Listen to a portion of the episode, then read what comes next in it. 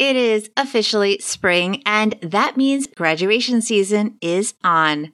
We here at the Financial Grown-Up Podcast have created some new super fun gifts just for that in our grownupgear.com merch store. We have adorable hats, totes, mugs, pillows, tees, and the seriously most cozy and comfortable sweatshirts, all on grownupgear.com. And all at affordable prices. Grown Up Gear also makes great gifts for Mother's Day, Father's Day, engagements, bachelorette parties, birthdays, and of course, just for fun to treat yourself. Use code GRADUATION for a 15% discount. And thank you in advance for your orders. Buying from our small business helps to support this free podcast, and we truly appreciate your support. We did a 10K in 10 days challenge with 350 of our clients. The average was like $6,700 per person. And they as a group made $2.4 million in 10 days. You're listening to Money Tips for Financial Grownups with me, certified financial planner, Bobbi Rebell, author of How to Be a Financial Grownup. And you know what? When it comes to money, being a grownup is hard. But together, we got this.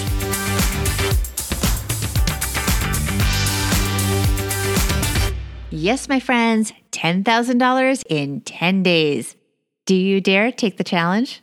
You want to hear about it though, right? Rachel Rogers is back and the perfect guest for our newly updated format here on Money Tips for Financial Grownups.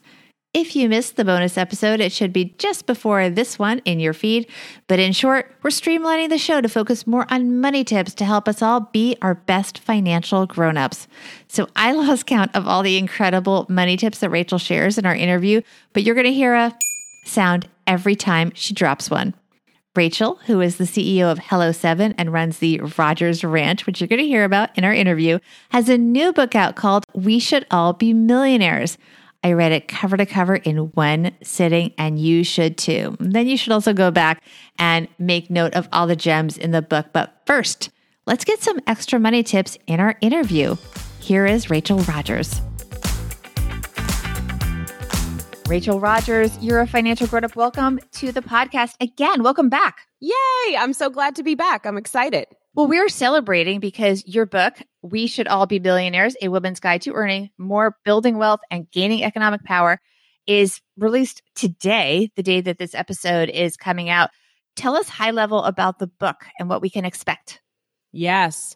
Well, you can expect some tough love, and you can expect a guide to becoming a millionaire, to making $1 million. I think we need that. We shoot for six figures and it's not enough. I don't know if you've noticed. You probably have because you're a financial grown-up. And I live in New York City. Exactly. But, you know, I want women to be shooting for seven figures so that we can really make a massive impact. The reality is that 2% of women entrepreneurs ever hit the seven-figure mark. And, you know, when it comes to the world's billionaires, right, very, very few of them are women. And so I think we need to understand how to earn more. And that's what this book is about. It's not about what to put in your 401k or like how to invest, like, you know, what to do with your money on the back end. No, it's about how to get more of it in the first place. You challenge your clients to come up with a way to make $10,000 in 10 days. Let's just start with the results and then tell me some of the ways that you could make $10,000 in 10 days. We did a 10K in 10 days challenge with 350 of our clients, and they as a group made $2.4 million in 10 days. What was the average? The average was like $6,700 per person approximately. Which is incredible. I mean, incredible, right? And to me, it's not about the money. It's about the fact that what I'm trying to prove and what I want women to be able to prove to themselves is that you can earn as much as you want whenever you want. You have the ability to generate cash whenever you need to. I think we have a money problem come up and we're like, I don't know what I'm going to do. Let me start cutting things and slashing things. Let me start shrinking my life. And I'm like, I do the opposite. If something comes up and I want to spend money on something, I'm like, okay, well, let me think about what are my different ways of earning more and which one am I going to choose? Okay, great. I'm going to choose that one. Let me put it out there. And then I earn that money in 30 days or less. And then I go do that thing I wanted to do. What are some of the best ways people came up with to earn money? Oh, it was amazing. Like, there were people having yard sales. People were just reaching out to past clients who owed them money. And like, they just hadn't reached out to them and said, hey, you owe me money. Hey, you hadn't paid your invoice. Can you go ahead and take care of that? They made all this money from like clients that were like 6 months late and just because they weren't following up. And I'm like, honey, we need to focus on our money and not let all of those dollars trickle out of our hands. That's what I see happening with women as a whole, right? And so I'm asking us to hold ourselves accountable to really pay attention to our money. So that was some of the things that they did. They launched new programs. They created products. They had ideas for all these different ways that they could make money, or like they thought like, oh, one day maybe I'll do X. And I'm like, I challenge you to go do X right now, you know? And they would do it, and they would launch a new program or launch a product and put it out there. And they didn't even have to create the product or the program yet, right? They could just say, hey, this is coming. Would you like one? If you purchase it early, here's what happens. You have 10 days to say, yes, you want it. They buy it. And then you have a little bit of time to go create the thing and deliver it. And it's also a proven idea. One of my favorite parts of the book, you say you have 3 ways that women make bad money decisions. What are the 3 ways that women make bad money decisions? Well, we have this thing where we want to be liked, right? And it's like every human wants to be liked. This is not unique to women, but our culture has created this situation where women think they need to be nice and they need to be liked by all. And let me tell you something, that is a losing game. That desire to be liked really kills your ability to generate more money, you know? And I think we think like, oh, if I make a bunch of money, people are not going to like me. You know what? People already don't like you, so who cares? Might as well make some money. Absolutely. Okay. Number 2, what was the second thing? Environment. We're in this broke ass environment. So we have shitty bras. I literally just bought 12 new bras because, you know, we've been in a pandemic and every bra is like, has a busted strap. The wires broke. I was like, honey, get your life together. So it's just like things like that. One of my clients used to have a cabinet in her kitchen that would like not open all the way. And because of that, she had a small little kitchen. And so it was all shoved into the other cabinets. Every time she opened her cabinets, all the shit's falling out, you know? And she was just like, this drives me nuts literally all day, every day. Every time she's making coffee, every time she's preparing a meal. And it's like just little things like that where we have shabby conditions around us that make us feel shabby inside. When you wake up and your environment tells you, you know what, you must be a boss because look at this environment that you're in. Guess what? You're going to go out there and you're going to make $1 million decisions all day, every day. So it really shifts your energy when you are in an environment that makes you feel really good. And then the third one has to do with who we surround ourselves with, right? Exactly. So are you surrounding yourself with people who make broke ass decisions all day? Is your best girlfriend, Brenda, calling you to complain about her job every day, but never does anything to go get a better job or talk to her boss about it or deal with her situation, right? Or are you surrounded by people who, when you say, hey, I'm thinking about doing this exciting thing. Hey, I'm thinking about buying a house. Hey, I'm thinking about making this money move.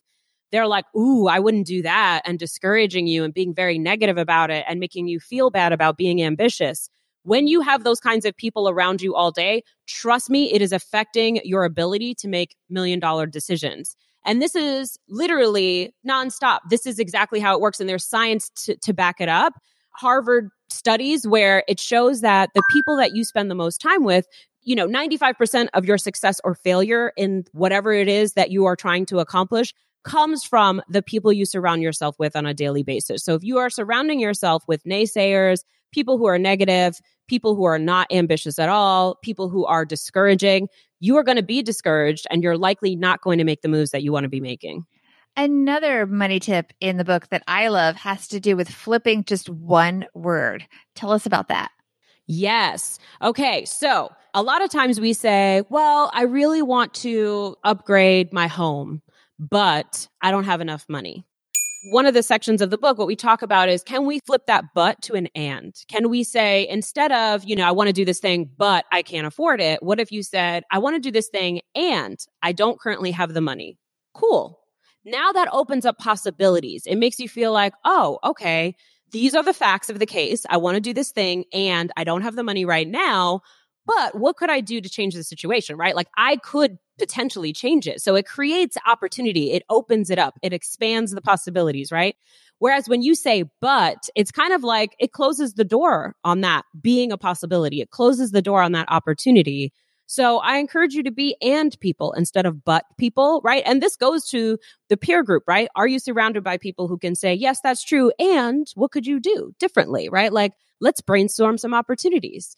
Imagine if we had friends who would brainstorm business opportunities, money-making opportunities, networking opportunities with us, instead of talking about everything that's wrong with the world and just complaining all the time and commiserating, you know? We could do that too, but let's make sure that we are also being expansive. And so if you change your but to an and, that might open up some creativity for you to come up with solutions to the financial problems that come up. Changing the way that you frame how you see things, so important. You also talk about taking certain tests to figure out basically where your talent is, where you're most likely to be the most successful. One of the things that we recommend is that we do an assessment, a skills assessment, to see what skills have I acquired over the years? What are my natural talents and gifts and strengths? What am I naturally good at? What do people come to me all the time to ask me for? Where you can start to really hone in on the way that you add value in the world. And then how can you capitalize on that skill? How can you start charging for that service? Or how can you create a product based on that skill set that can increase your earning potential? And there are specific tests you recommend. Yes, exactly. Like you can take StrengthsFinders, Colby, DISC. There's also a great book called The Big Leap by Gay Hendricks. Each one of these will sort of help you assess for yourself where your natural talents and skills lie. And so you can figure out, where is my money-making potential? You were waiting for a client's check. Yes. And you needed that money. And I think that illustrates it's very relatable in the last year, because we all learned how important having that cash cushion, whether you label it as an emergency fund or just savings, whatever it may be, you were in a precarious position waiting on money to come in. Tell us what you needed the money for, what was going on, and how it was resolved. Yes. So this was years ago. I was probably 2 years into building my business. I was pregnant with my son. My daughter was 1 year old. I was trying to put her in daycare. So I was working from home. My husband was in school at the time. You know, my child had been home with us for a full year. Like no one watched. There was zero childcare. My child was with her father or me or both of us for the whole first year of her life. And I'm trying to grow a law practice, right? So I needed childcare and, you know, search for the right childcare, found a great place, and her spot came up on the wait list. So I'm like, great. Now I'm waiting for this corporate check to come from a client. This was one of my first corporate clients, and it was a big check for $5,000, which was the most money that I had ever received at one time in my life at the time. And so I'm waiting for months for this check to come, because we all know corporations, sometimes it's like net 30. I mean, they just pay you when they feel like it, basically. So 3-4 months later, finally the check shows up. I go to the bank to deposit it. I'm like, thank God, I'm going to deposit this check and then immediately write a check for the daycare and go drop that off so that I can hold her spot, because it was like the last day to reserve her spot. And so I get to the bank, I deposit it. I'm all giddy and excited. I mean, I'm in my sweats looking like crap, but who cares? I got money, right? So I'm happy. I go to deposit it and the bank teller says, great, that'll be a 2-week hold. And I'm like, pardon me, what? And so I'm like whispering to her because I don't want the other people in the bank to hear me. And I'm like, is there any way you can make that available like today? And she's like, nope, I can't, because it's an out-of-state check. So she sent me to go talk to the branch manager.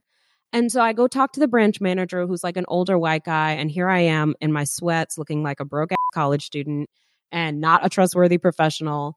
And I go and talk to him and tell him I need the money right away. And my face is getting red. And I'm just like absolutely mortified to be an attorney who has to go beg the branch manager to make her money available right away.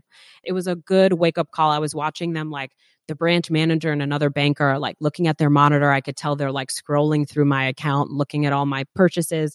And I'm sitting there and I'm feeling like the hot tears come. My face is all red. And as I sat there, I just had this moment where I was like, never again. This is my fault that I'm here right now, and it will never, ever happen again. Luckily, they did release the check. I was able to put my daughter in childcare. And that year, I took that business from $60,000 a year to $300,000. So 5X'd my revenue, because I got focused, because I realized the money was on me. Somebody else isn't going to make that money for me. It's not going to manifest out of thin air, right? And it's nobody's fault necessarily. And yes, there are systemic things at play. There is racism and sexism at play for sure.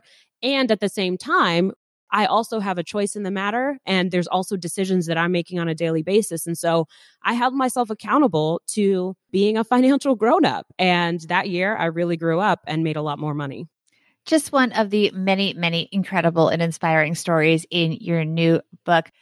Tell us, we know the book is available everywhere. What else should people be looking out for from you? I know you have a course associated with the book and a lot more going on at the Rogers Ranch and so on. Tell us. Yes. So, Lord, I seem to have way too much going on. So we have a podcast called the Hello7 Podcast. And so we're always interviewing women, definitely women of color who are making seven figures or more, because again, I like to provide my clients with evidence. And the Rogers Ranch, what's going on there? Yes. So we have been fixing it up. It's so funny. My children are right outside my window. My little cottage is right next to the arena where we do horse training and lessons and stuff. And so my kids are out there right now riding horses. And so, yeah, we're crazy up in here. We've also been renovating our retreat house. And so we're going to be opening up to be able to offer our retreat house up to people who want to come and have a little equestrian getaway here in North Carolina in the next couple of weeks. So that's really exciting. And you have social handles for all these things, right? Yes. So we are at the Rogers Ranch, Rogers with a D, on Instagram. And then my personal Instagram is Rach Rogers ESQ. And you can follow my company, Hello7, at Hello7Co. Thank you so much for coming back to the show. Thank you for having me. I love talking about money. Okay, my friends, let's review some of the key money tips that Rachel gave us. First of all, aim high. Rachel is all about seven figures, not six. Having high goals is a win-win. If you reach it, you win. But if you get closer than you would have with a lower goal, you also are better off and you still have more room to grow. Win. One of the easiest ways to make money is to collect the money that you are owed. Receivables matter. Get them settled. Sell before you create. That way you prove the concept and you have built-in pre-orders when you do launch. Just be careful to manage timeline expectations for when customers will get the product. Get over getting everyone to like you and choose who you spend your time with very carefully. Be a friend, be a business colleague, do not be a therapist, unless of course you are a therapist. Make the effort to create a work environment where you will be your most productive. People are shocked that I wrote most of my book, How to Be a Financial Grownup, at a big, ugly Formica table under bright lights at the Whole Foods across the street from my apartment. But you know what? There were no distractions and there was great Wi-Fi. It worked. Try to experiment a bit and find what works for you. And take a skills assessment test. We'll have the links to the ones Rachel suggested in the show notes. Friends, there is also a companion course to Rachel's book. You can find out more on her website, which we will also have linked in the show notes. Let me know how you guys like the updated format. DM me on Instagram at Bobbi Rebell 1 and get more money tips by going to my website, bobbirebell.com, and signing up for our now weekly Money Tips newsletter. Big thanks to Rachel Rogers for coming back and sharing her money tips for financial grown-ups.